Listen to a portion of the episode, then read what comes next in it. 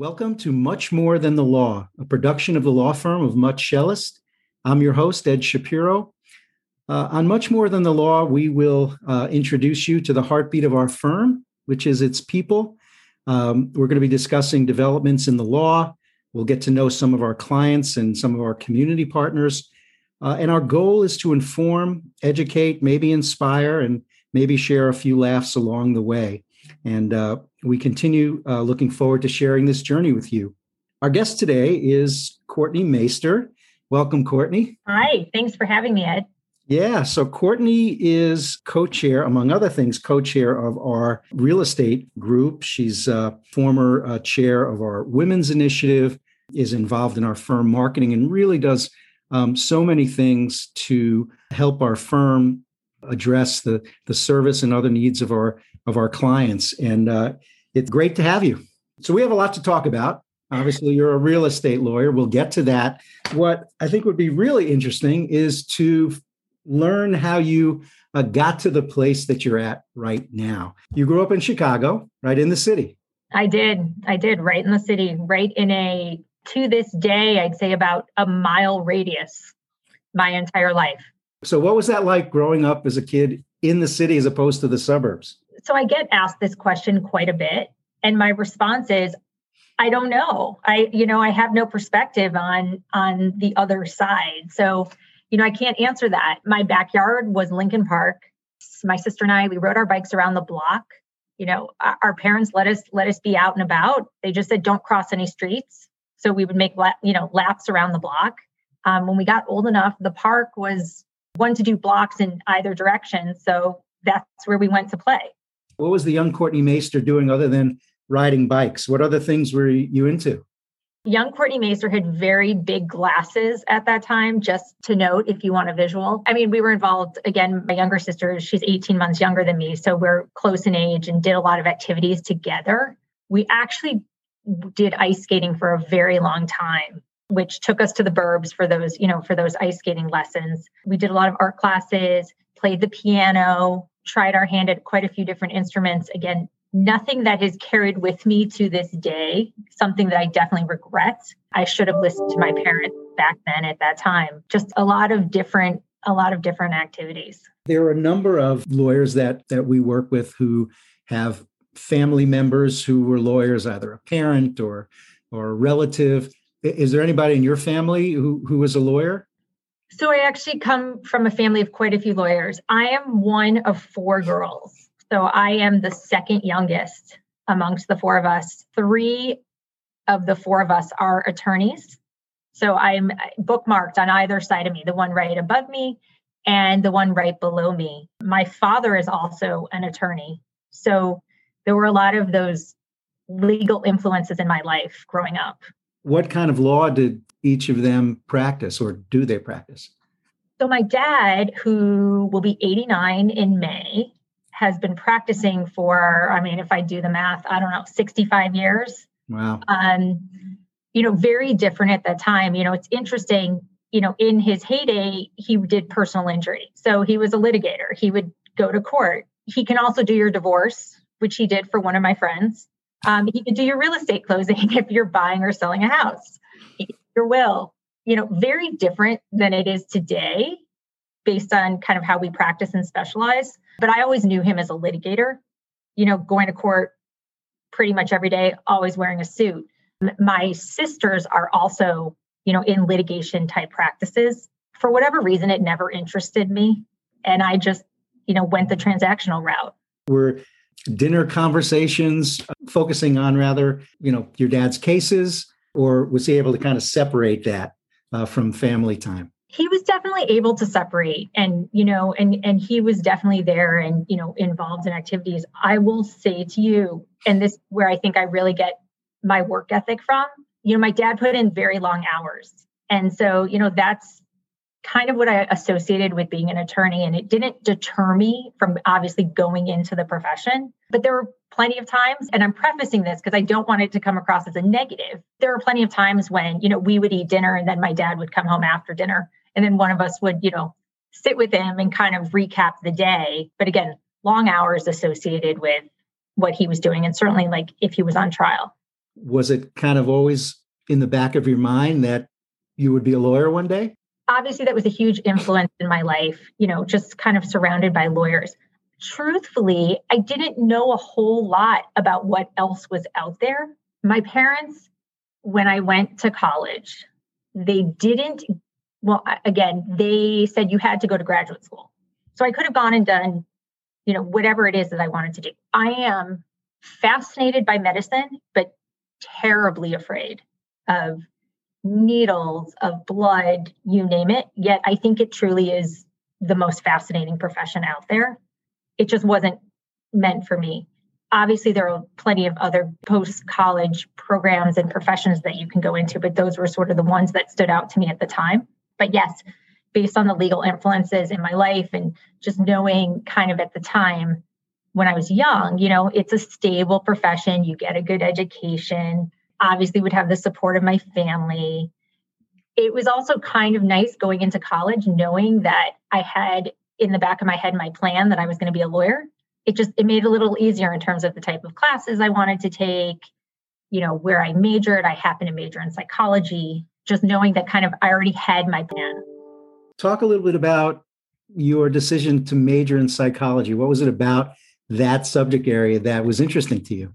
So I know a lot of lawyers go and, you know, they major in history or political science. Those had really did not have any interest to me. I always thought psychology was just so fascinating and obviously a really important topic in today's world, given all the issues with mental health, particularly right now, you know, with the pandemic.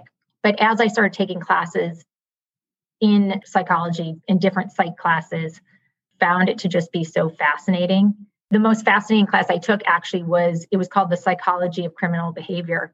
And I ended up being the TA for the professor in that class, which I kind of laugh at myself because I had office hours. People would come by, I'd be grading papers. I think I got paid $5 an hour for that. But the most fascinating part of that class, and I was in DC at the time, was that part of the class was going to a minimum security prison and talking to the inmates there. And it was very eye opening. I mean, they were lovely people. They were so interested in just talking and they were so engaged and they were so smart. And it, it was a really valuable experience. We all have these preconceived notions about who people are and what they're about and why they've ended up in a particular circumstance. And it's what a unique experience that you had to be able to interact with people who maybe had made poor choices, mm-hmm. right? But for a whole host of reasons that may be very different than you might have experienced growing up, you know, in Chicago and and so forth and so on. So my follow-up to that is your study and interest in in psychology, does that play a part? And if so, how in in the work that you do now? I think that part of what we do as lawyers, and I and I'll personalize this to myself. I mean, I sort of joke quite frequently, right? That part of our job is is playing therapist.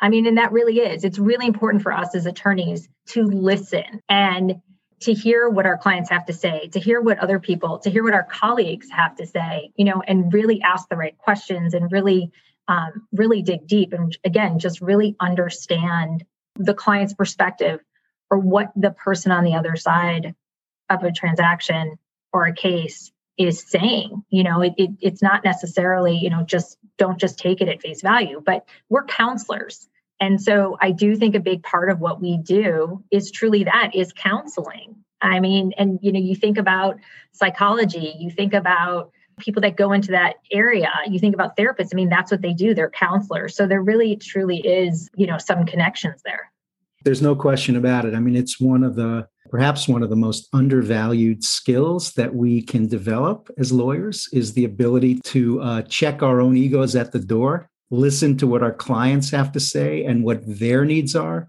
and to not always jump to the conclusion that somehow we know best about how to solve their problem before perhaps we've even understood what their problem is in in the first place. It's interesting because my grandfather always used to say, if you really want to know what's going on health wise, you know, don't ask the doctor, ask the patient. So um, I've sort of applied that to my own legal practice, right? It's it's not about me and how smart or knowledgeable I may be. It's really what does this particular client need? And that's got to be critical in the work that you do as well.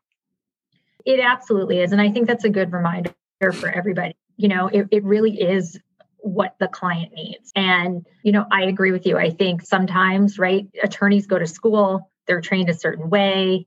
We think we know what we're doing, we think we know what's best. But really, at the end of the day, it's up to our clients. And it's really important for us to listen to our clients and listen to, again, whether it be strategy, whether it be response, whether it be pursuing a, a cause of action. It, it's really up to the client. And again, boils down at the end of the day to just listening. So you're in DC for college. You're studying psychology. You're meeting some some prisoners.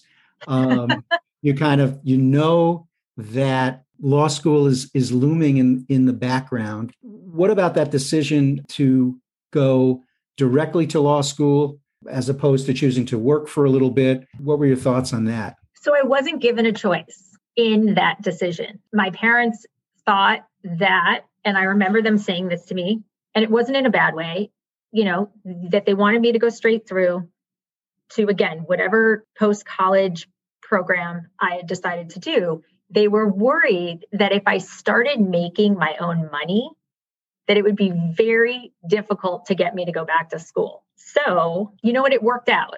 Some people need that gap to really to really want it. Some people need that time to, to mature before they head into kind of the next phase. For me, it worked out.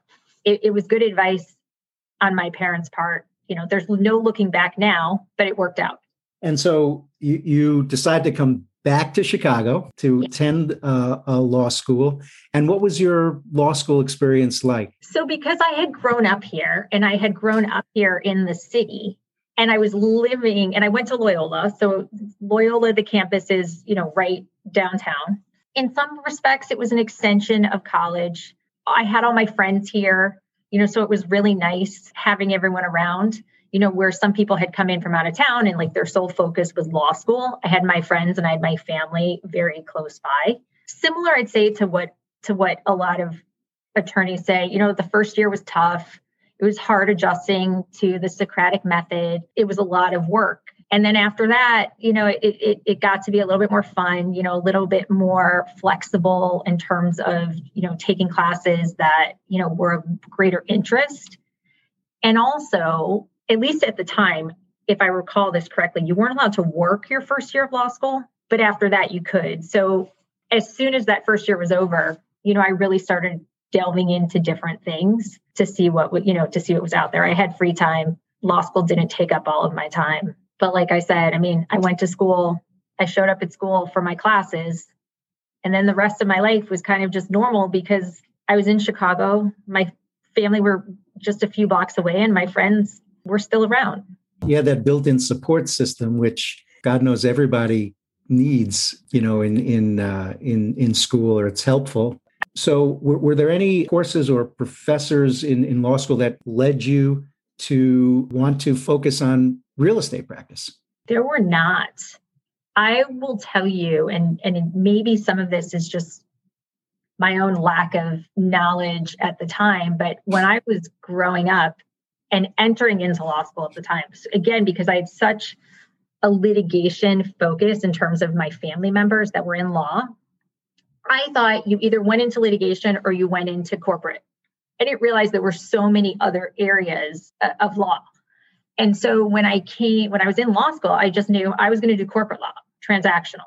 I didn't think anything of it really in terms of, you know, digging deeper and, and thinking about the specific areas. So the only thing, again, I knew going into law school was that I did not want to be a litigator. And whether this is an interesting fact or not, because a lot of people seem to be shocked by it. I never took a moot court class. Like I never did moot court. I never did a trial class. Like I was that adamant that I was not going to be a litigator that I just completely steered away from it. So, other than cutting out litigation, there was nothing specifically that led me into real estate law.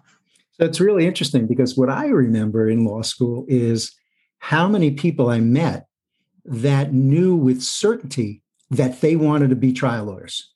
mm-hmm. whether they had a family member who was a trial lawyer or they liked what they saw in the movies or on TV, and you were on the opposite end of the, the spectrum. So, you know, it's good to know what you don't want, as well as knowing what you do want. So, so how did it come to be that you ended up being a real estate lawyer? So I started working during law school. This is going to seem incongruous to what I just said, but I was working at the CTA in their criminal prosecutions division. So as part of that summer internship, I did actually have to go to court. So that just further reinforced it. So as I continued to progress, I started working at a firm right out of law school.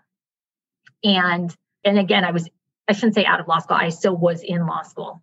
It was when the Silicon Valley tech venture capital craze was was happening back in the um, early 2000s and they wanted to develop a tech venture practice. It was an area full of young people and they hired me and they basically said we want you to go out and network and we want you to meet people in this area and help us build connections in this area so we can build a practice. I'm like, "Great. This is fantastic." So that's exactly what I did. Then I finished law school. Then I graduated from law school. And then things started getting real, right? Things started getting real at that time. And they didn't really have this venture tech practice. It didn't really turn out kind of what everyone had anticipated. And so now I graduated. Now I was a lawyer and I, you know, I needed a job. I needed a position and was particular firm didn't necessarily hire people right out of school. It was me and one other one other guy. And they ended up being flexible and agreed to hire both of us out of law school, which which was new for them. And this is my long answer to get to. They said, "We have an opening in real estate, so you're going to be a real estate lawyer," and that's what happened. I mean, they they did me a favor. I don't know that I knew it at the time. I knew I wasn't going into litigation, so that you know, again, by process of elimination, that worked out, and so I became a real estate lawyer. And I'm glad I fell into this area because I really love it. The beauty of that answer is we can plan, we can map it out, we can intend to go down a certain path. Sometimes, you know, the best decisions are made for you. And, mm-hmm. you know, for you, you know, ending up in real estate, just as the way you described it, and then learning how to become a real estate lawyer to now co-chairing you know the whole real estate department you know of a firm that has you know one of the strongest real estate departments in the city is a is a tremendous tremendous journey. So so let's go back. So they say hey okay great you're going to be in real estate who teaches you who are your support system who are the mentors how do you begin to learn how to do this area of law that you don't have any experience in when it first started i started doing closing books and they would throw closing books at me and say, This is how you're going to learn. This is how you're going to get familiar with the documents. The one thing that stands out to me looking at those closing books over and over again, and the one thing that they said to me was the closing books tells the story of the transaction. So I was told to be mindful of the order of the documents that went in the closing book because again, it tells the story of the transaction. So it's not enough to just clump all these documents together. You know, the the the order matters. So great. I start doing closing books. After that, once I, let's say, now have a greater familiarity just with documents and real estate terms and and I appreciated starting at the very, very, very beginning and the basics. So after that, things got a little ugly. Although I don't think the situation was unique at the time, but it very much was lawyering by fire. There wasn't a whole lot of training, there wasn't a lot of mentoring, there was no formal process for you know for teaching and development. So I, I had complicated things thrown at me. I had documents thrown at me. I was basically told to figure it out which was tough for me at first. It was really hard because i am someone who likes to collaborate. I'm someone who likes to ask, ask questions. So it was really hard. And so I, I, had to figure it out. But in order to get to the point of being able to start figuring out and getting a sense of what i was doing i went through a lot of you know, uncomfortable and, you know, kind of scary situations in the sense of, you know, when you try to figure something complicated out when you're a young attorney who knows nothing and you show up and you draft a document. I remember one time I was asked to draft a triple net lease and it was thrown at me at the end of the day. And the partner who gave it to me was basically like, Here, I need this by tomorrow, and walked out the door. I had no idea what a triple net lease was. He didn't even explain that much to me. So he gave me a form, and like a young, uneducated attorney at the time, you know, I took the form home and I started working on it. And I didn't make a whole lot of changes. Like I made the obvious changes. You know, I changed the party names, I changed the property. I I didn't know what to do. And I I came in the next day and I talked to him and I gave him the document and his reaction was very unpleasant. And that's not what you want to hear as a young lawyer, you know, because you're learning and I had no guidance on how to do it. And that's sort of how a lot of things went when I was first starting out, my first year or two. So it was tough in that respect. And it, it wasn't a nurturing environment. You know, it gets, a, I, I hate to say that it gets a little easier over time when people are so tough on you. And it did get easier. And then it finally got to the point where I realized that I should be somewhere else. And that's when it really came into perspective when I was no longer at that firm. And when I then moved on and saw what true training, mentoring, development was really like and it taught me a lot in terms of how not to train, mentor, develop, and treat people in the future. That's unfortunately a very common story for many of us as young lawyers at our first job or jobs and not necessarily having the best mentoring experience and teaching and training experience. You do a lot of mentoring and training of you know real estate uh, attorneys who join our firm how, how did it inform how you uh, help young attorneys develop? It, you know it really impressed upon me the the importance of just putting in the time. You know being available to young attorneys to ask questions things that i felt so uncomfortable doing when i first started practicing because it just wasn't well received and it really left an impression on me. So i think the again the importance of really making the time being available for questions being available to explain whether it be a document whether it be you know whether it be a contract a brief um, the outcome of a case just again putting the time in so that any young attorney feels nurtured feels that they have resources available feels like there is somebody there and hopefully many people there supporting them. What's interesting, I, I found in, in, talking with other lawyers who've had similar experiences to yours, is sort of the the the lack of foresight um, on the attorneys who are sort of uh, you know feeling probably in their own right that they're doing it maybe the same way that they were taught. Because what you're really trying to do is is grow and develop a young lawyer mm-hmm. uh, in such a way that not only helps them in their career but also helps you in your practice. And and that training has to be different right? You have to you know it's like we learned in in torts in law school right? You take the plaintiff as you find her right? Right? And so we have to do that with with young lawyers as well. So i'm glad things changed for the for the positive when you went to a a, a new firm. And um, so how did your development and experience grow once you had shifted to that new firm?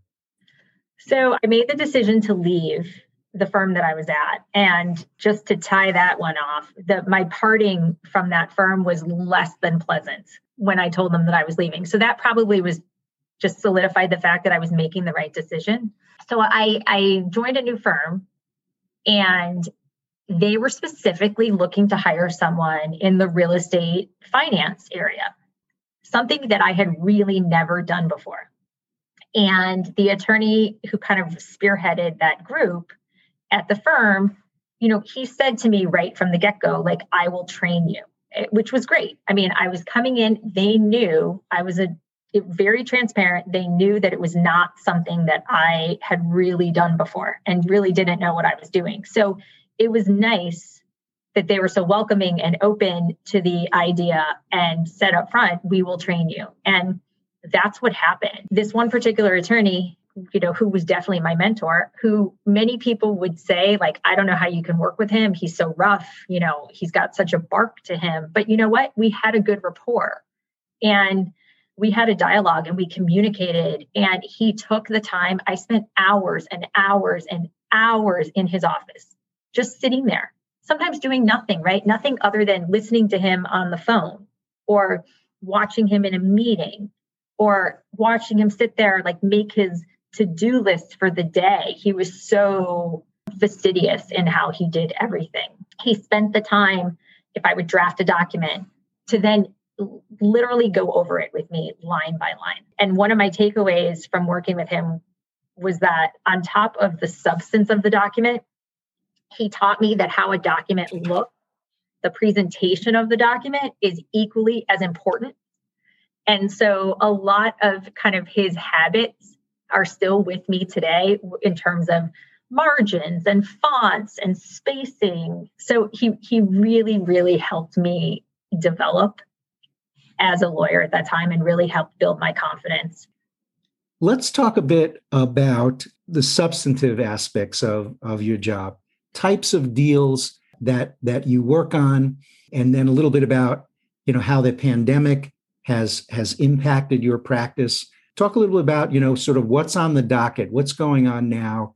So I do a lot in real estate finance. So I represent a lot of lenders, you know, whether they be banks, whether they be private lenders, whether they be more, you know, institutional type lenders. And so I feel very fortunate from this point of view representing the lender that I that I get an overview of what's happening in the industry because you get to see from the lender's point of view, you know, how they're underwriting a deal, you know, supporting information you know hearing what what other deals similar to the deal at hand you know how they are being handled comps et cetera. So i really feel very fortunate from that perspective to really get a great like snapshot view of what's happening in real estate. You know i think people are reading a lot about this right now. I mean i don't think i know but you know coming out of the pandemic we obviously know that that real estate is front and center in a lot of different ways you know, I find myself in downtown Chicago, right? The the office buildings are empty. I mean, this is something that, you know, we have brand new buildings going up around us and downtown is maybe at 5% occupancy, which is which is quite crazy. So you can imagine how that impacts just real estate, the use of real estate, the use of an office. I'd say that when the pandemic hit, as far as my practice, we were all, you know, I'd say a little panicked, but just, you know, unclear of where things things were headed. Three months into it, things started, you know, easing up a little bit. I was working on a on a project where a client of mine is selling to a developer, you know, to build two large multifamily buildings. Those went on hold. I mean, so projects just quickly started going on hold, and you just myself and others, we just didn't know where things were headed. The biggest issues are, are to me, our use of an office and redevelop ways that developers can redevelop spaces now to make them touchless, air filtration, all of the things that we learned coming out of this pandemic, where people don't have to touch, where people feel safe, where people feel healthy. But otherwise, the real estate industry is thriving. And for me, it's been such a huge relief because I lived through, as a real estate attorney, the the you know the last financial crisis 2008 9 10 and that truly was a real estate crisis a real estate and banking crisis and it was not a fun time. And the first thing when this pandemic hit this time and deals started going on hold the, my the first thing i started thinking about was oh my god this is going to be a repeat of what we went through 12 13 years ago.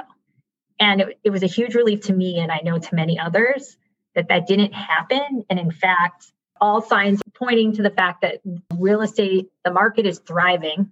You know, hopefully that's a good sign for other industries to come. The forecast is that it will, it looks like it'll continue this way for quite a few years to come. It is a whole new world, right? And that impacts all of our all of our practices and how we think about our clients' problems, clients' deals, or what have been some of the most challenging issues that you, that you've been dealing with, just practically speaking, on a day to day basis uh, in your practice?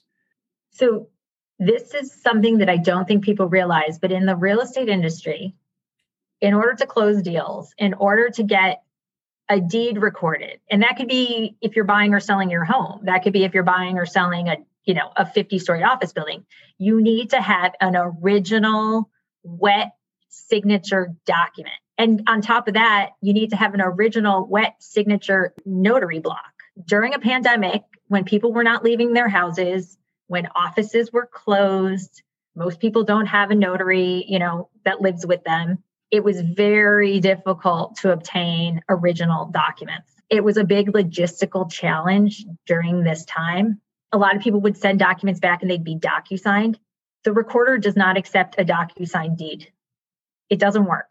We you we had to plan, you had to think in advance, you had to be proactive. If you had a closing, you know, 2 weeks from now, you'd be starting to get your closing documents and things FedExed a week or so or even longer in advance. You know, I'd be sending FedEx labels to clients to try to make it as easy on them as possible. We would do drive-by signings, drive-by notaries. I laugh at it now. I did a number of deals during during the last year, a number of loan deals during the pandemic with this one attorney. He happens to live well. Now he's moved to the suburbs like everyone else. Um, he was right on my walk home. So like I've been coming to the office because I can walk to the office.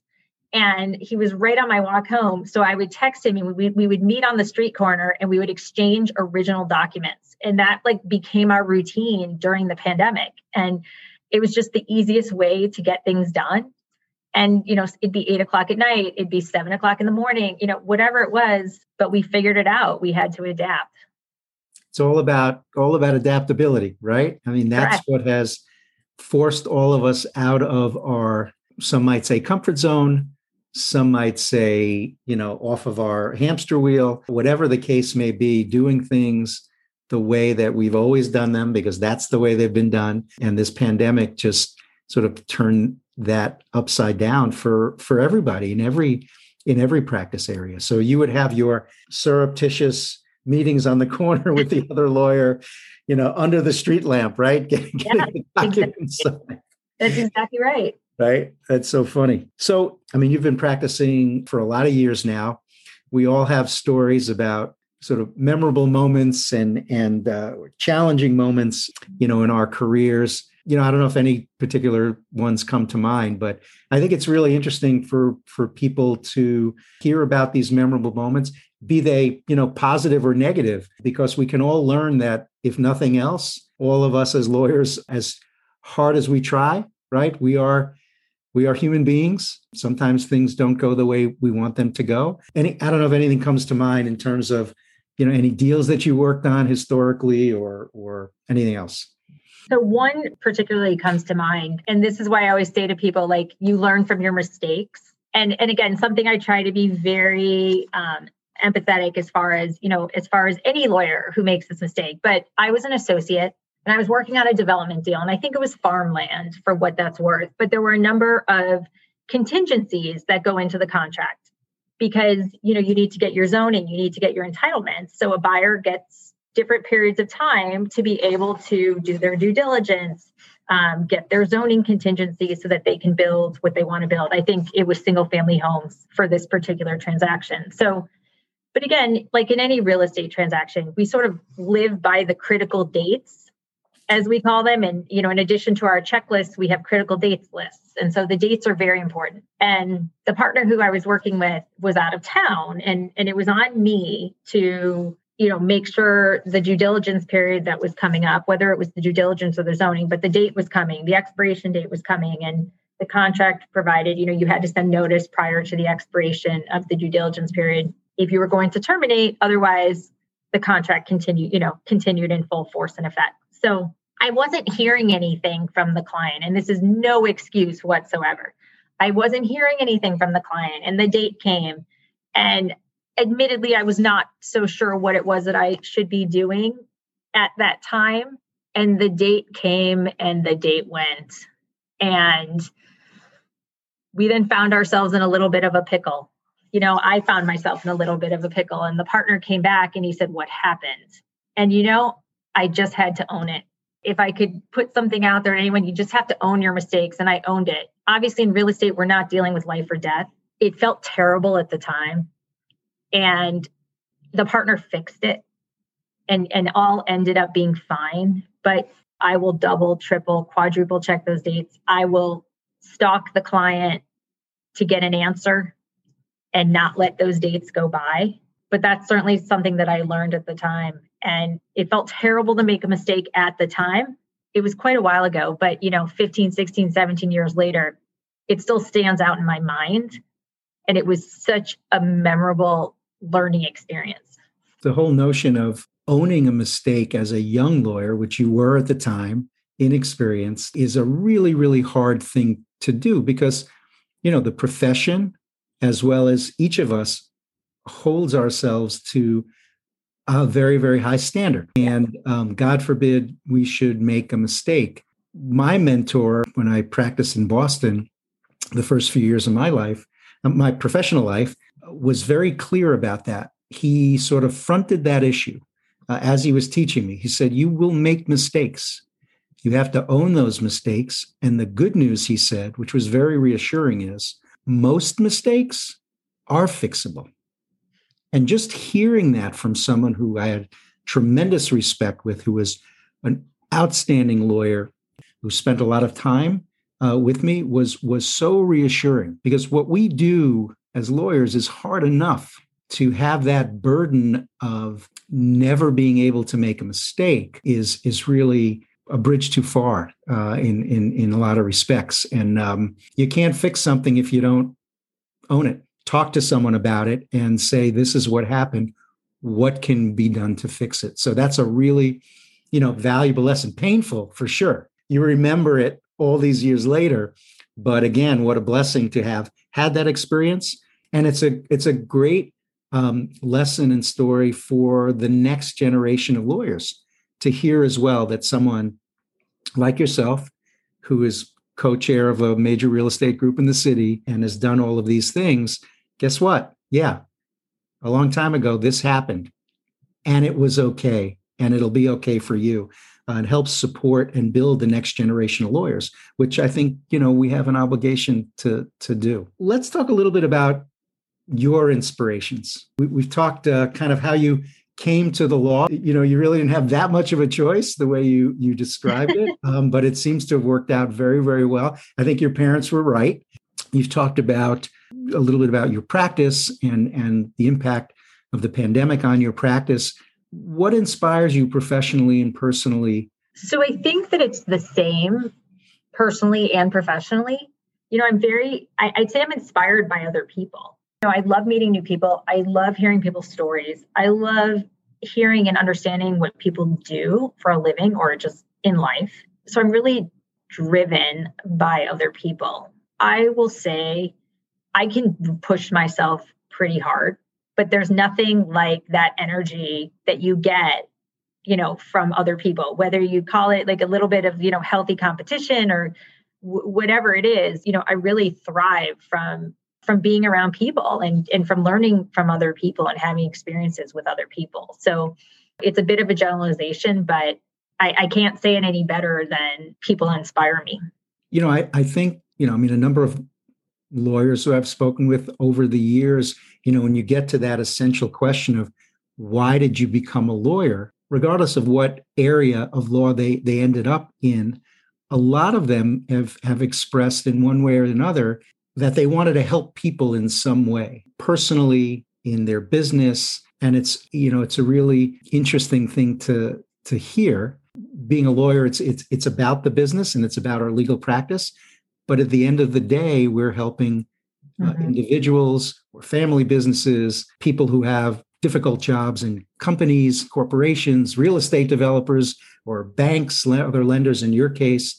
Um, but at the end of the day, they're people, right? And how do we get to know them and understand them in a way that we can better serve them? The pandemic, you made it through. Um, we're coming out of it. Thank goodness. I hope people are getting vaccinated what got you through? You know, was it the the Great American Baking Show? Everybody has their things they they they went to to to move through this pandemic. And and I'll preface the question recognizing uh, and acknowledging how difficult the pandemic has been for so many people and how uh, fortunate uh, we have to count ourselves and our blessings uh, through all of this. Talk a little bit about sort of what got you through so, so I do want to mention that yes, I really do feel for people who struggled during the pandemic, and I, I hope now that there is a light at the end of the tunnel, and that you know anyone who who had a hard time, you know, will start feeling differently. So I do think that that's important for us to note. And I can tell you there were times, quite honestly, where I felt a little guilty during the pandemic because I wasn't feeling that way. And while I knew that other people were, and there were people in my life that I was surprised, people who I thought would be fine weren't doing so well during the pandemic. And it and it threw me for a bit of a loop. But yet it probably shouldn't have because there are so many people out there who did struggle in in many different ways. I, you know, I, I do just want to, you know, acknowledge that. As far as myself, Netflix was a great friend during the pandemic. Not something I'm proud of. My mom, it, she she realized during this pandemic when I would talk to her, she was like, "Wow, you really watch a lot of TV." Not something you know, even to this day, right? You're you're always you're always your parents' child. Um, she was not proud of that, but you know, I blew through Mad Men. That was great. Watched Schitt's Creek. I was a holdout. I jumped on the bandwagon during the pandemic. Totally worth it there was one time during the pandemic that I actually thought of you as talking about baking because I made these like vegan, gluten free cinnamon rolls from scratch. So I give myself a lot of kudos for that because most people who know me, I don't cook at all, but I do enjoy baking. Not that I had really done it much, but picked it up again during the last year. So that's been kind of fun. And that was an activity that I was probably baking too many cookies and things just out of boredom, but it passed the time. I will say I logged a lot of miles over the last year. I mean, I walked this city over and over again. Um, it really kept me sane. I don't do well when I'm kind of hold up inside. So even if it was putting on multiple layers, putting on my heaviest jacket, gloves, hat, you name it. I mean, I don't think there was a day that I missed not getting outside and walking. I met people along the way. I would meet up with friends.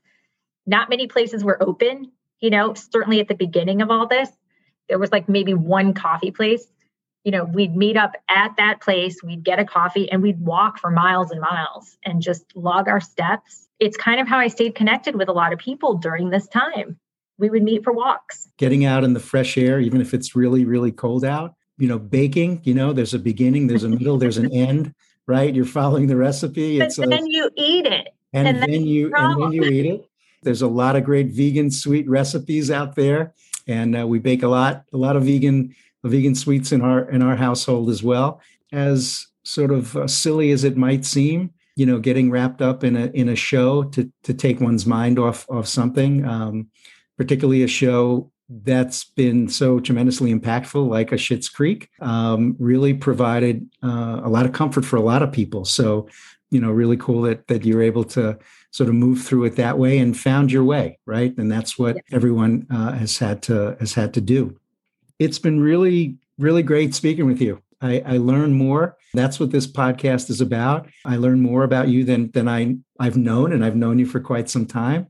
And uh, I really look forward to if we have a chance uh, down the road, if some you know emerging issues come up uh, in, in, the real estate world, in the lending world, that we can um, uh, talk about that on a substantive level, and you know let our let our, our uh, listeners hear uh, hear about that as well. Thank you so much for for your time today, all of you listening. And otherwise, as always, stay well. Thanks, Ed. We dedicate this podcast in loving memory of Whitney Brooke Maester O'Connell.